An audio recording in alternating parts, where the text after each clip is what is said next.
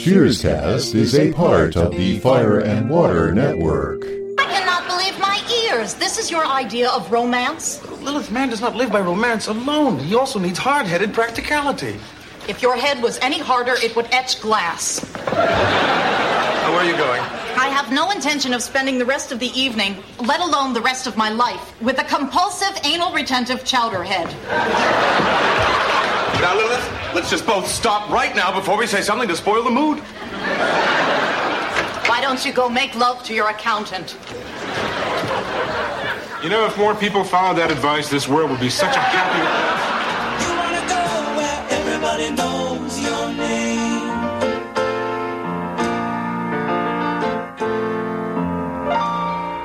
Hello and welcome back to Cheerscast, the podcast where everybody knows your name.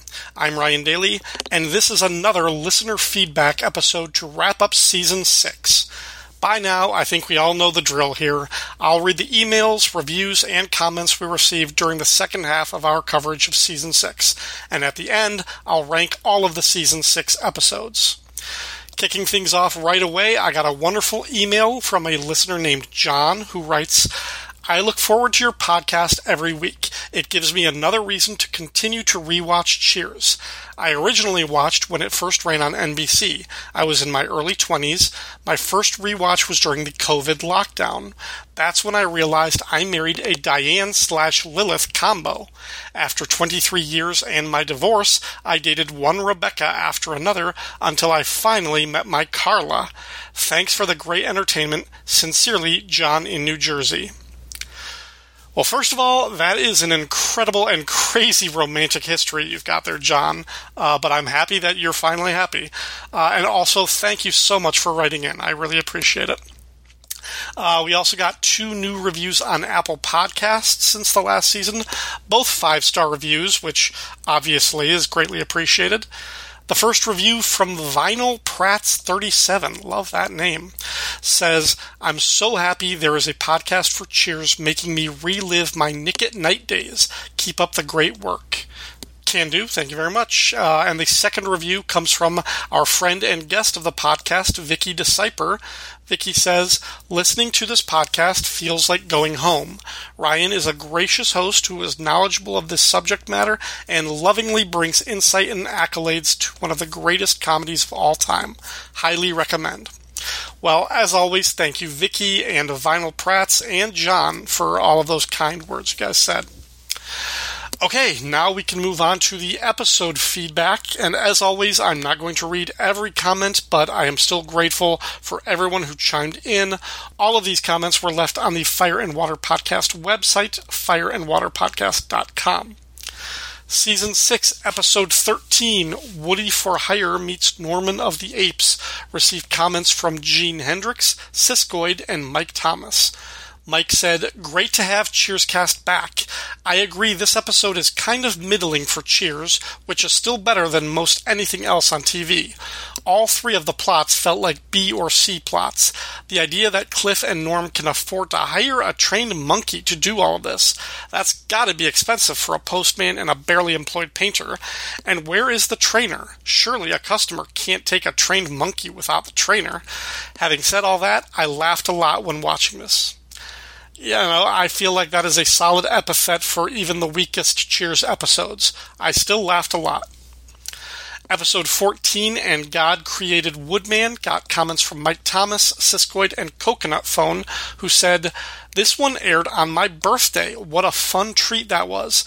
I agree with the notion that had Rebecca confessed up front, she would not have been treated the same as Woody and Sam were because she's a woman.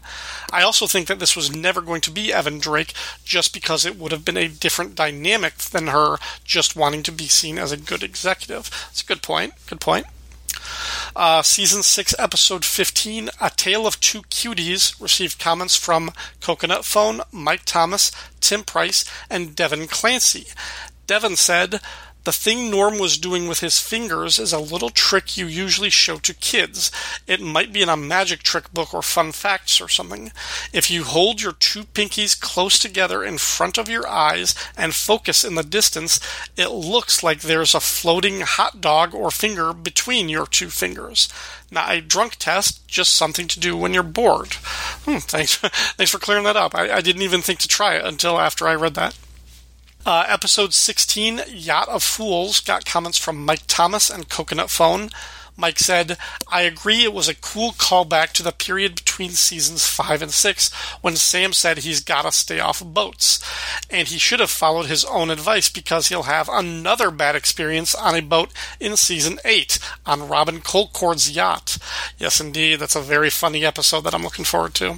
Uh, episode 17, To All of the Girls I've Loved Before, got comments from Siskoid, Coconut Phone, Mike Thomas, and Tim Price. Tim said, I do marvel at how literate and intelligent the Cheers writers were. Originally, they only showed it off through Diane, but we still get to see that expressed through Frasier and Lilith, which is perhaps the reason Lilith became a bigger presence in the show. The jokes can't all be baseball and beer references, or the dialogue and character interactions would get stale. Characters like Frasier and Lilith pushed the writers in a different way, keeping the show clever in dialogue and wordplay. Just something I thought of while watching this episode. Well, it's a good thought, Tim, because I totally agree with you. Uh, season 6, episode 18, Let Sleeping Drakes Lie, received comments from Mike Thomas, John Schaefer Hames, Siskoid, Coconut Phone, and Tim Price. Siskoid said, I have to agree that Rebecca is turning out to be the best thing about Cheers at this point. We were more invested in a continuing story with Sam and Diane. That didn't become shorthand for nothing but in a more episodic format, Rebecca is definitely the funniest character, and she shines when she's the focus of an episode. And Mike Thomas added, My favorite Rebecca line is when Norma hands her the bag of chips and she looks at it and says, Cajun style?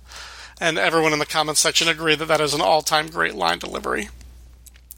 Uh, episode 19, Airport 5, got comments from Siskoid and Mike Thomas. Siskoid said, I coincidentally watched Airplane 2, the sequel, today, and guess who has a tiny role in it? George Wendt. I completely forgot about it. I uh, the, air, the first airplane movie is one of my all-time favorite comedies, and I watched that to uh, like a religiously when I was a child because we had it on tape. I've only seen the sequel once, and that was on TV with commercials like 25, 30 years ago, and I barely remember it. But yeah, George Wendt was in it, so maybe it's worth a rewatch sometime. Uh, season 6, episode 20, The Sam in the Gray Flannel Suit. Got comments from Mike Thomas and Coconut Phone, who said, A rare, pretty straight up heel turn for Evan. Why didn't he just straight up offer Sam a cushy job in exchange for, pay, for playing on the company softball team for a few weeks? Who wouldn't happily take the pay bump and play if just asked? The handshake coming so quickly was a great comedic beat. Yeah, and this was something. Uh, unfortunately, this this wasn't in the episode. Um, but after Omar and I recorded our, the, that episode for Cheers Guys talking about, we actually had a, like a separate conversation about kind of this very idea that this, this was a thing. We saw this a lot. Um, in sitcoms of this era, and also in movies, like it seemed like a fate worse than death was a character doing something just for the money or or just just for like the sake that it would benefit of like if there was if it meant sacrificing Sam's integrity to be lied to then like that was sacrosanct. But like yeah like what would who would hold it against him if it was like yeah you sit in an office doing absolutely nothing just and once a week you have to play in a softball game it's like who would turn that out? Like, who is the actual loser in that situation? Who gets hurt from that, other than Heppel, who has to give up his office just for the softball season? But like, like uh, Evan's point, like, is it really such a bad idea? And yeah, like he, he could have been upfront about it. But like, even if Sam admits that he was lied to and this was all just a con, like, is it really so bad to turn this down? I kind of feel like he's just being foolish and cutting off his nose to spite his face, financially speaking, because I think anybody in this situation would be like, yeah, you want me to just play ball and you'll give me this corporate gig and I don't have any responsibilities? Of course I would do that. Yeah, so but that that seemed to be that seemed to go against the the sort of zeitgeist of the era. Maybe it still does, I don't know. But Uh, anyway, episode 21, Our Hourly Bread, got comments from Mike Thomas and Coconut Phone. Coconut Phone said, Loved how game Al is to go along with Sam's scheme. The parade of sob stories culminating with Cliff, of all people, getting a shot at Carla was great. I loved how vintage yuppie Frasier is at this point. The Tidwell, his car, it's great. Uh, episode 22, Slumber Party Massacred, got a comment from Mike Thomas who said, It is pretty funny that Carla has eight kids and yet only the adult son is at the dinner table. Probably most of her kids are out committing various crimes. I think all of Carla's kids appear together in the final season episode when Nick and Loretta come back, but I'm not sure if it's the same actors playing the older kids. And actually, uh, uh, Mike like went back and I, I could have told him as much that, uh, yeah, uh, we, we don't see Anthony and Annie in that episode episode. Um, so yeah, this was our last time uh, seeing them on Cheers. Uh, episode 23, Bar Wars, received comments from Mike Thomas and Coconut Phone. Mike Thomas said, I always get mixed up on which Gary actor is which, but I think the other one is my favorite. The other one seems more obnoxious as an adversary. I think he's the one who does backflips in the basketball game in season 9 and also appeared on Seinfeld once. Yeah, the other one you're talking about is Joel Polis. Um, and I, I think you're right that he does come across as more kind of sleazy, slimy, adversarial, and probably because in the the Seinfeld episode you're thinking of, he played that same role to George. He was the one who would get who would like zing George during office meetings when they were both working for the Yankees, and and always got like the and and George was frustrated that he couldn't think of a comeback until when he was in the car on the way back. Um, so yeah, I think Joel Polis just naturally kind of has that that air about him that he's good playing that type of character. So that's probably why you think that he was the better Gary of the two. Uh, season 6, episode 24, The Big Kiss Off. Got comments from Rob, Siskoid, and Coconut Phone. Siskoid said, You mentioned Norm, etc., talking to randos.